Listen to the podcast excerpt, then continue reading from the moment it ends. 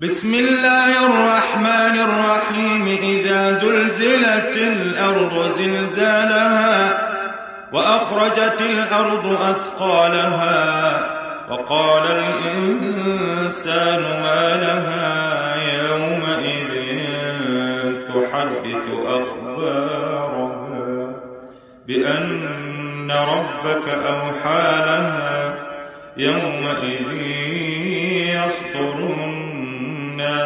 أشتاتا ليروا أعمالهم.